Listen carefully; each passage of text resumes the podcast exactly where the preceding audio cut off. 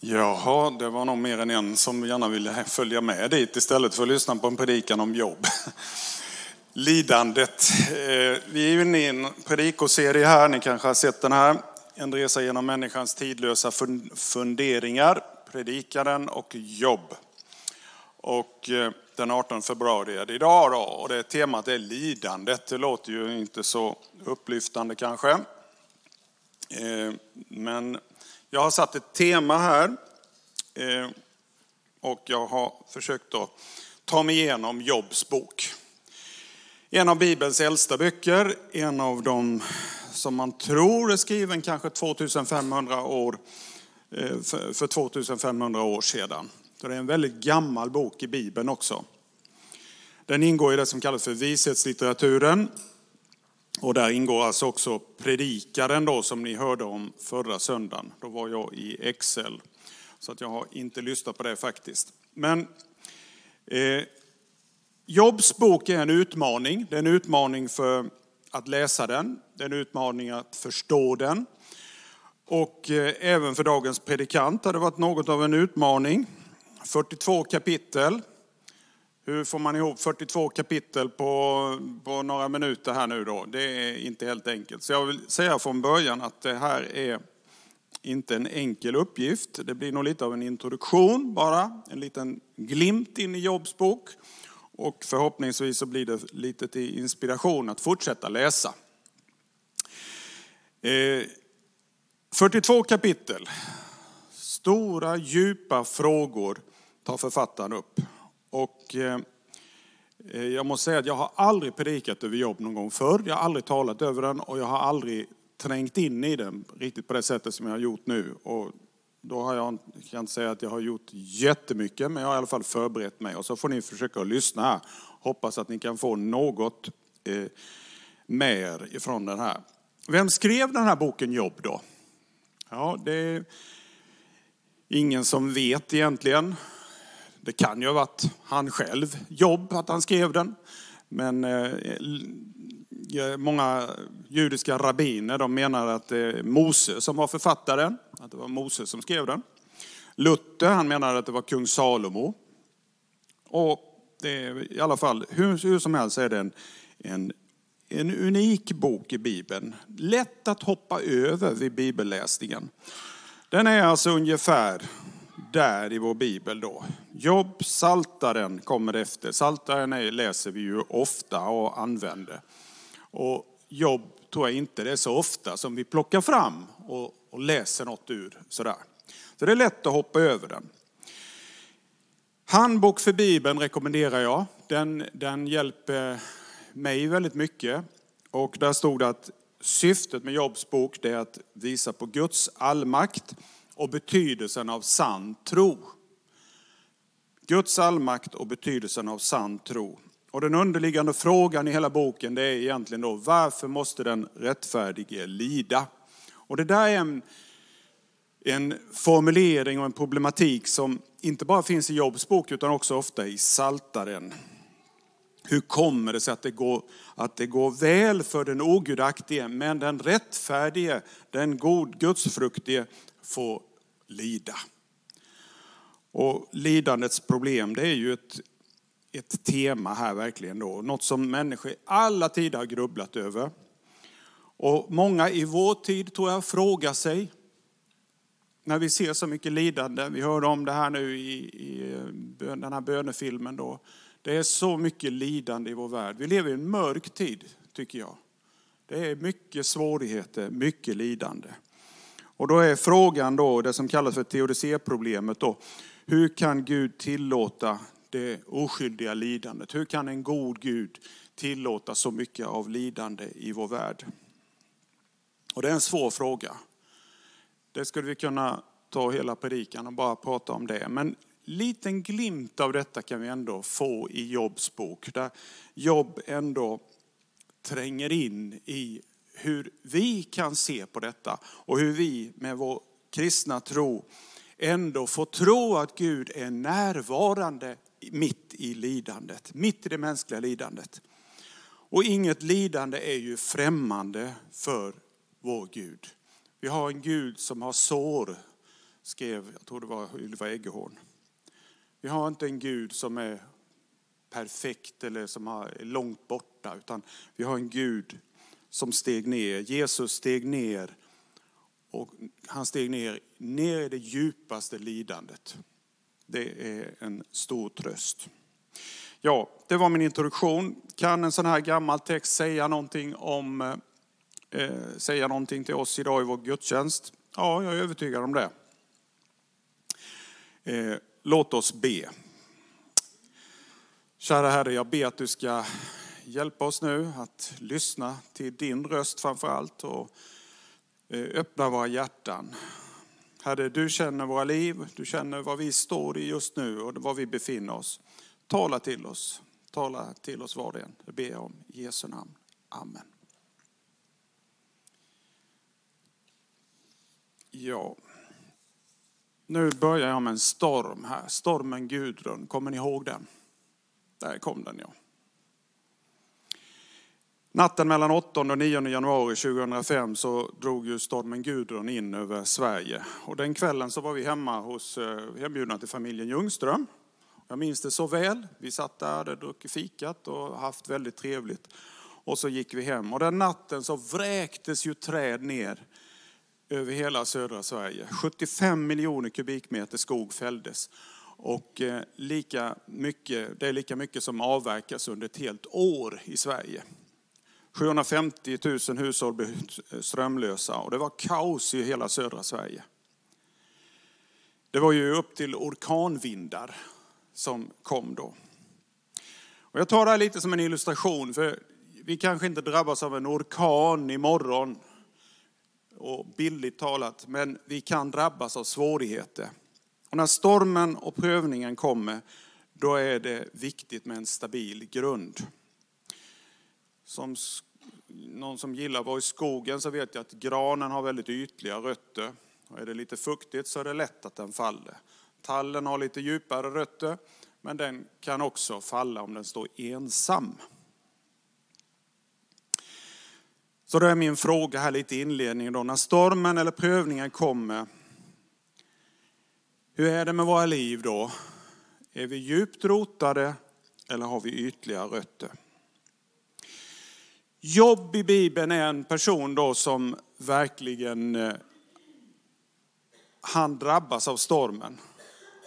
Allt försvinner egentligen. Det är en gripande berättelse om en livskris.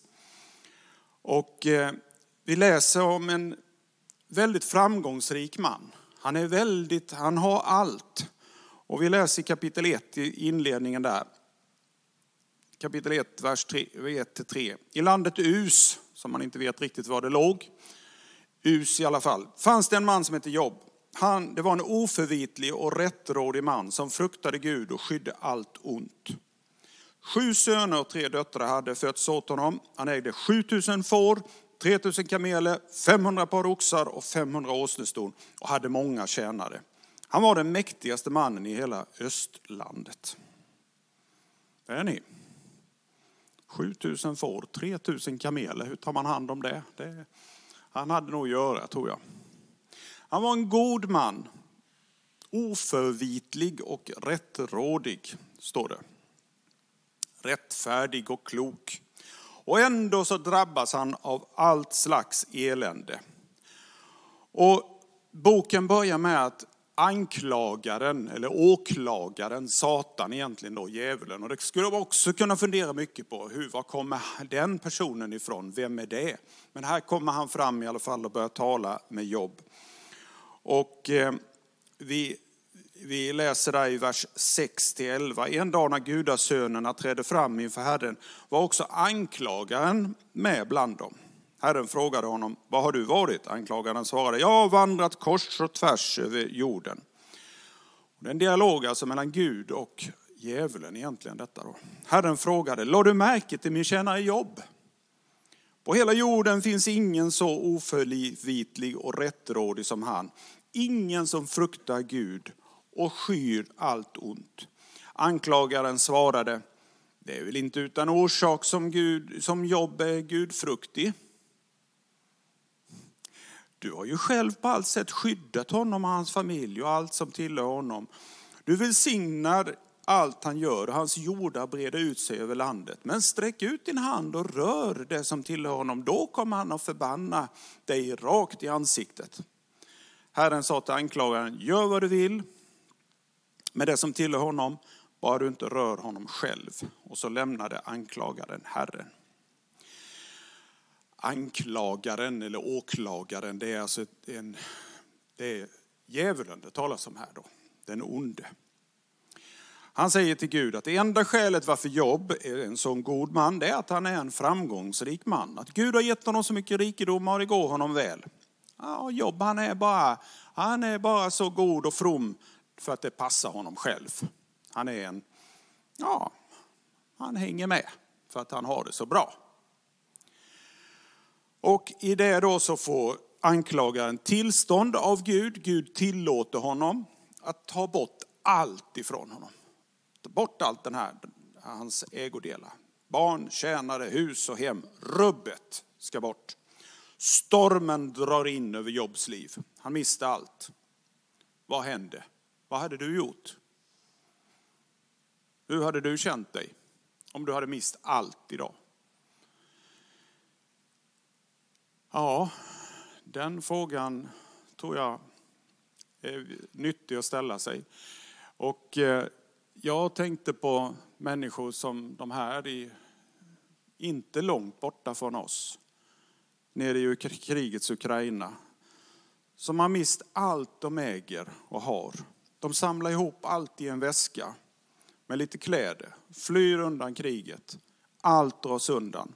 En fruktansvärd situation som jag tror vi har väldigt svårt för att föreställa oss. Så det här sker idag i vår värld. Hur reagerar då Jobb? Vi läser avslutningen i kapitel 1 då. Vad gör Jobb? Jo, då reste sig Jobb, rev sönder sin mantel och skar av sitt hår, rakade av sig kalufsen. Han föll på knä och sa, naken kom jag ur min moders liv, naken vände jag åter. Herren gav och Herren tog, lovat vare Herrens namn. Under allt detta syndade inte Jobb och klandrade inte Gud. Det var Jobs reaktion. Och de här orden är ju rätt så kända. De tror jag de flesta har läst och hört. En, en känd bibelvers då. Ja, vad kan man säga då? Jo, Jobb han fortsätter att lita på Gud mitt i eländet, mitt i svårigheterna. Och jag tror att vi har lite av en nyckelvers i Jobs bok här, eh, som följer nu då.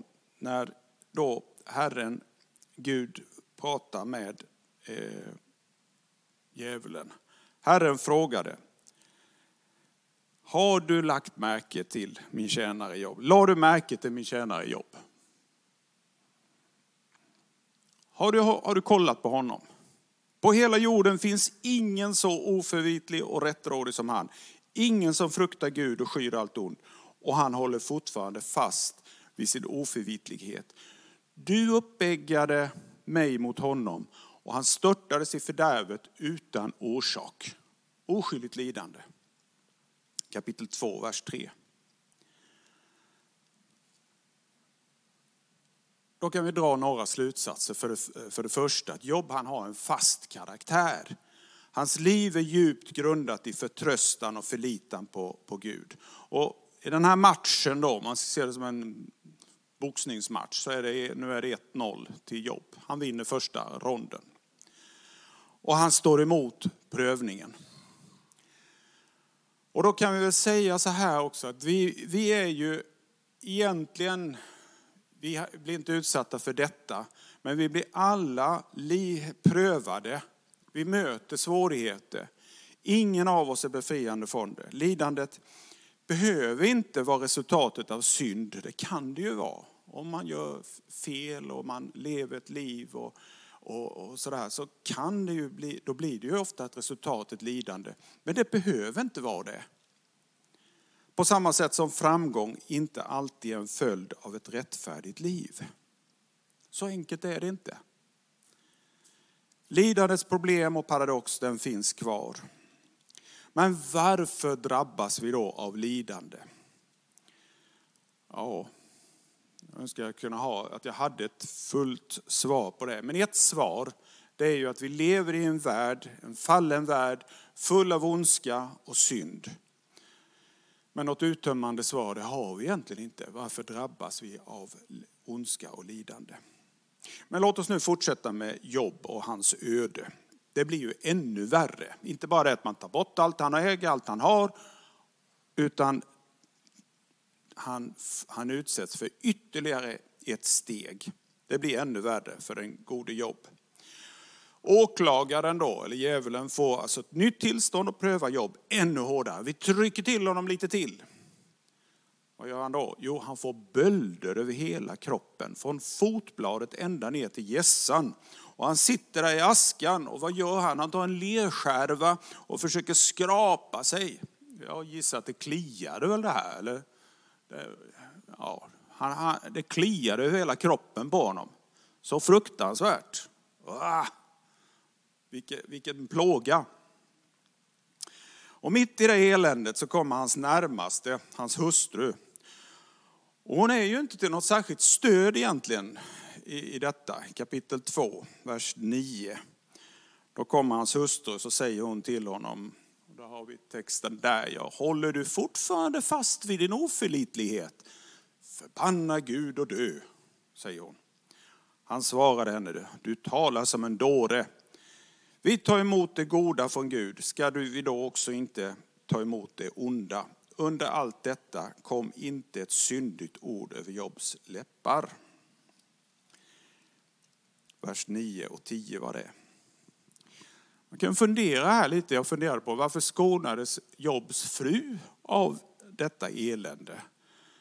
När hela den övriga familjen eh, togs bort. Men frun hon dyker upp där som en, ja, kanske hon led också ännu mer eh, i detta, jag vet inte. Men Jobb, han kanske fick lida också när han såg hennes sorg, för hon måste ju blivit väldigt bedrövad.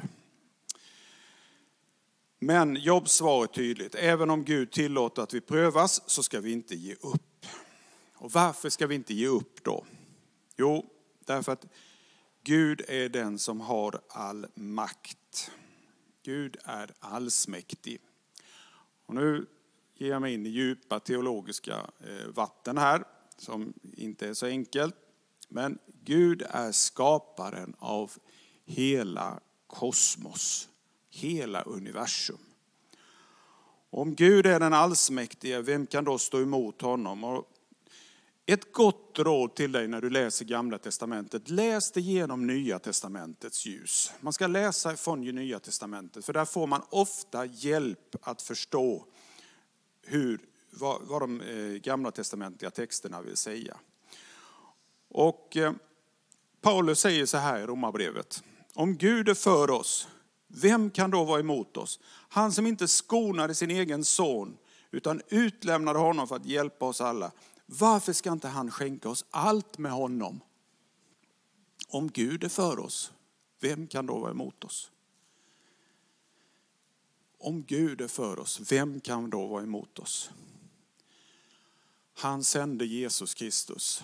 Han gav allt där tror jag är en nyckel för att förstå Guds allsmäktighet också. Nu ska jag ta till hjälp en teolog som är en av mina favoriter, Torsten Nilsson. Jag tror inte han lever längre, men jag har en, en bra Ropet och svaret, en väldigt bra bok där han försöker förklara det här med Guds allmakt och eh, lidandet. Då. Vi möter ibland fruktansvärt lidande. Nu ska vi se, vi ska ta fram en fyrkant här. Eh, det finns starka ondskans krafter i vår värld. Men det Bibeln undervisar är att skaparen av universum står över dem. Över den, över alltihopa. Gud är allsmäktig. Men att Gud är allsmäktig, det betyder inte att allt som sker i vår värld sker med Guds vilja, att Gud står bakom det. Här tillåter han ju anklagaren att, att liksom, det kommer lidande över jobb. Men det är, inte, det är inte Guds vilja. Jag tror aldrig man ska säga, kunna, kunna säga det att Gud vill lidandet. Det vore fruktansvärt tycker jag. Men saker och ting i världen eh, sker. Men det finns också en frizon. Så kallar Torsten Nilsson detta, en frizon. Där saker och ting kan ske som är emot Guds vilja. Gud tillåter det ske. Utanför då, i den här vita, vi, ska, vi kan ta fram nästa där, den fria zonen. Utanför den här fria zonen där vi människor lever, där finns solen, planeterna, atomer, elektroner, gravitation, celler, hjärtats slag. Allt som bara lyder skapelsen och som bara fortsätter utan att protestera mot Guds vilja. Det är ju ingen av oss här som kan styra våra hjärtslag. De, de bara pumpar på. Det är mycket som sker utan att vi kan styra det eller göra någonting åt det. Men så är det inte i den fria zonen. Där händer saker som vi aldrig kan beräkna i förväg. Och där finns vi. Och här finns det gott, men det finns också ont. Och vi kan också handla mot Guds vilja. Och här i den fria zonen så finns det också diktatorer som Putin. Ondskan härjar i krig och elände. Sjukdom och lidande finns i denna zon. Och då kan man ju fråga sig varför skapade Gud världen på det här sättet? Varför är det så här? Ja, det vet vi inte. Det kan vi inte svara på riktigt. Ondskan och lidandet är en realitet som vi alla möter. Men jag vill säga verkligen, jag tror att Gud vill aldrig lidandet, men han kan ibland tillåta det.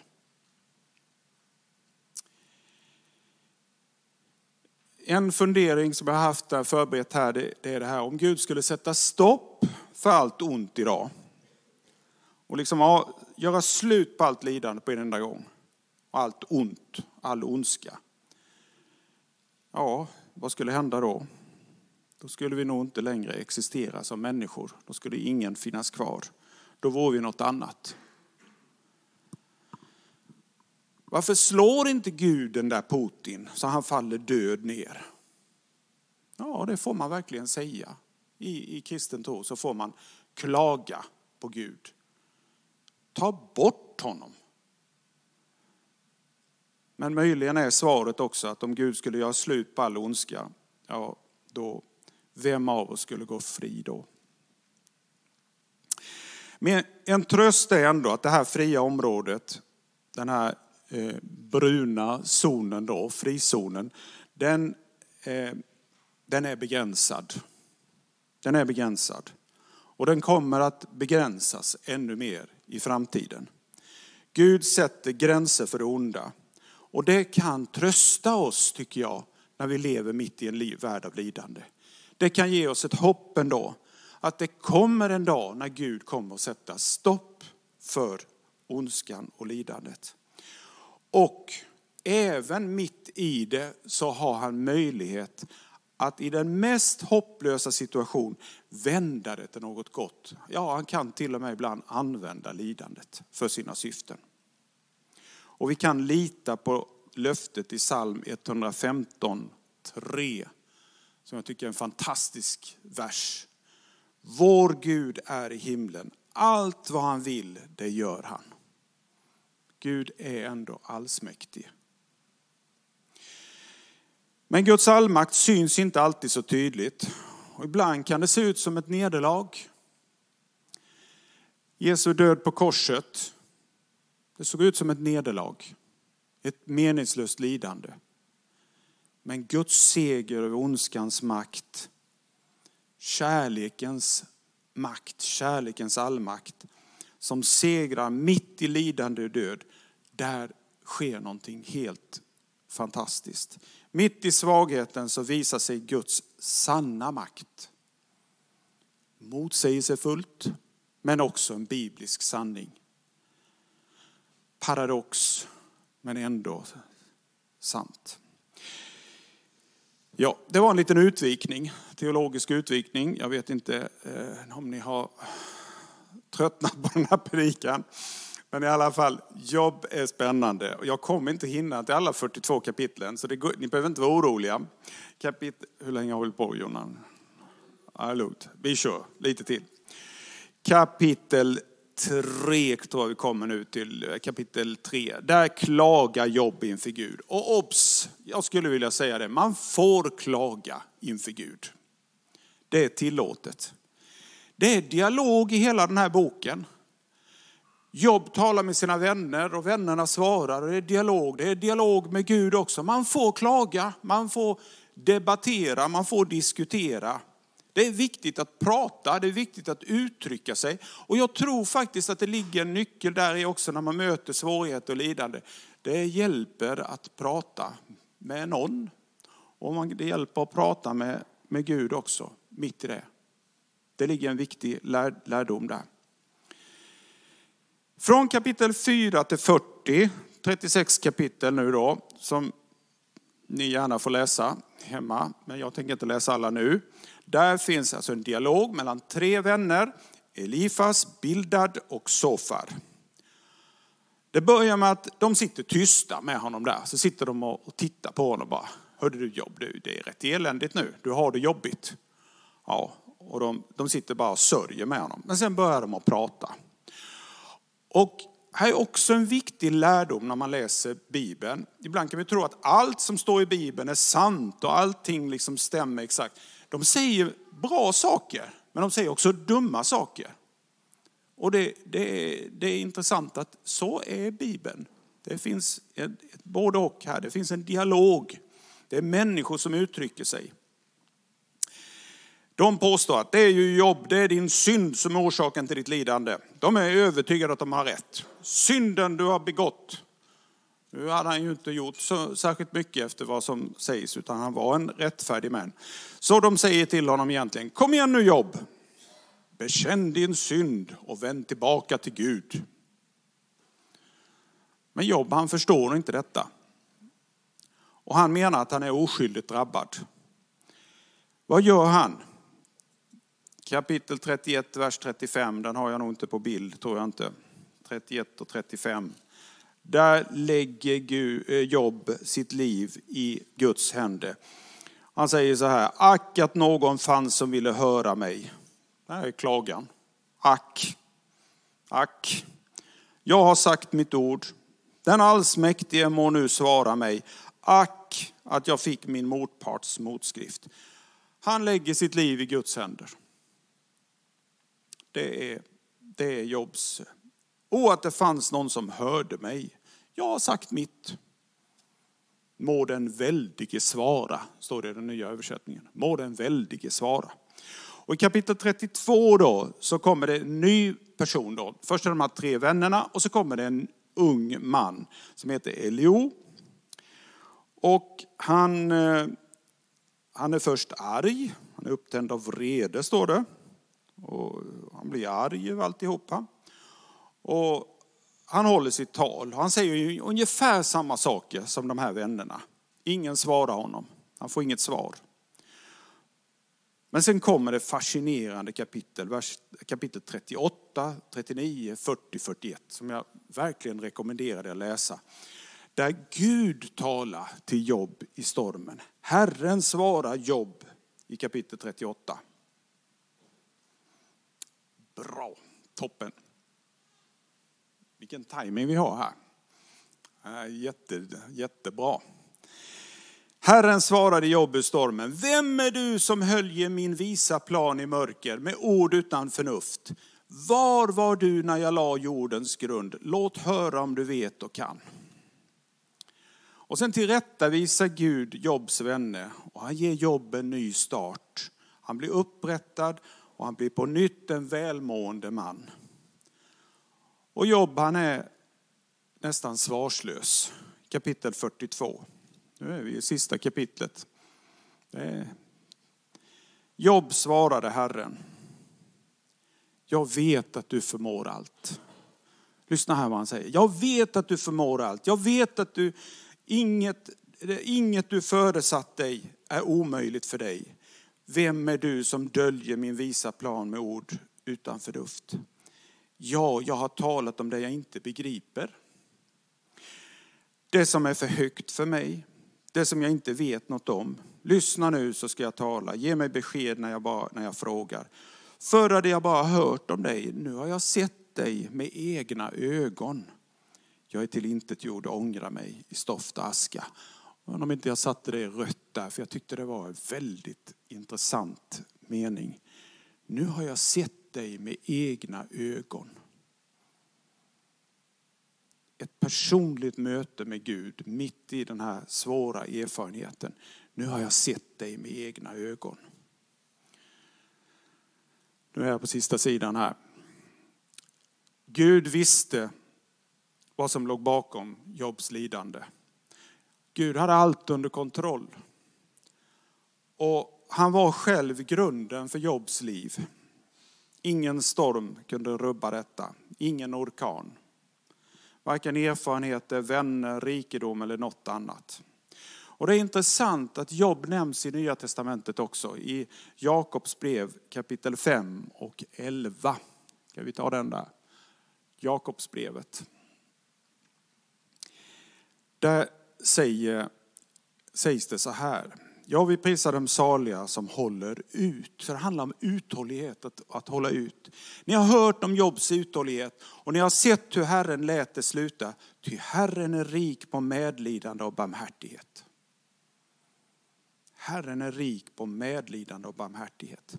Jobb är ett exempel för oss kristna troende på en person som litade på Gud mitt i svårigheterna. Allt slogs undan, bara Gud fanns kvar, men det räckte, det var nog för honom. Och när Gud säger till den här anklagaren så säger han, la du märke till min tjänare jobb? La du märke till jobb? Kollade du på honom? Verkligen. Så säger han två gånger i början. Och jag tror att Gud vill säga något liknande till oss också idag. Nu försöker jag tillämpa det här till oss då. Hörru du, kolla in jobb. Här är en person som levde i fullständig överlåtelse till mig. Han litade på, på mig i allt. Även när han drabbades av oskyldigt lidande. Jag höll jobb i min famn mitt i eländet. Och det vill jag göra också med dig. Kom ihåg jobb. Kom ihåg jobb. Precis som jobb så får du klaga. Du får ifrågasätta. Du får debattera med mig. Men lita på mig. Jag är din Gud som du kan lita på i alla situationer, i alla lägen. Det här är min egen lilla sammanfattning av det.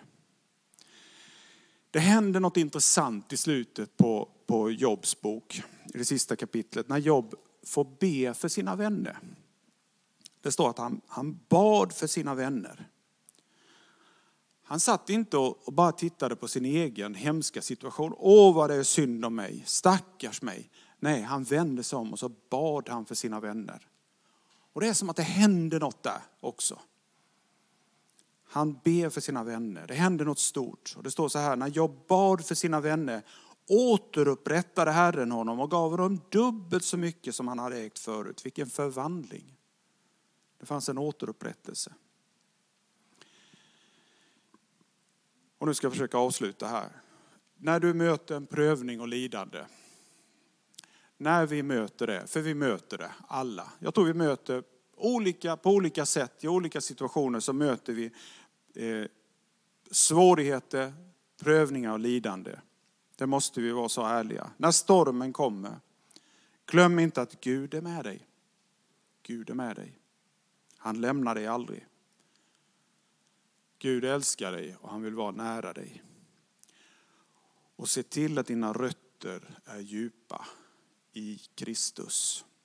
Djupa rötter i Kristus, det tror jag är någonting som kan hjälpa oss när vi möter prövningar och svårigheter. Jag vill sluta med att läsa ett av mina favoritställen i Efesierbrevet kapitel 3, där Paulus eh, ber för oss och också uppmanar oss och uppmuntrar oss att, eh, att vända oss till, till den som har all makt i himmelen och på jorden. Så här skriver Paulus. Därför vill jag falla på knä för Fadern, efter vilken allt vad Fader heter i himlen och på jorden har sitt namn. Måtte han i sin härlighetsrikedom ge kraft och styrka åt din inre människa genom sin ande. Så att Kristus genom tron kan bo i ditt hjärta med kärlek. Stå fast och stadigt rotad i honom. Stå fast och var stadigt rotad i honom så att du kan tillsammans med alla de heliga förmå fatta bredden och längden och höjden och djupet och lära känna Kristi kärlek som är väldigare än all kunskap tills hela Guds fullhet uppfyller er. Han som verkar i oss med sin kraft och förmår göra långt mer än vi kan begära eller tänka.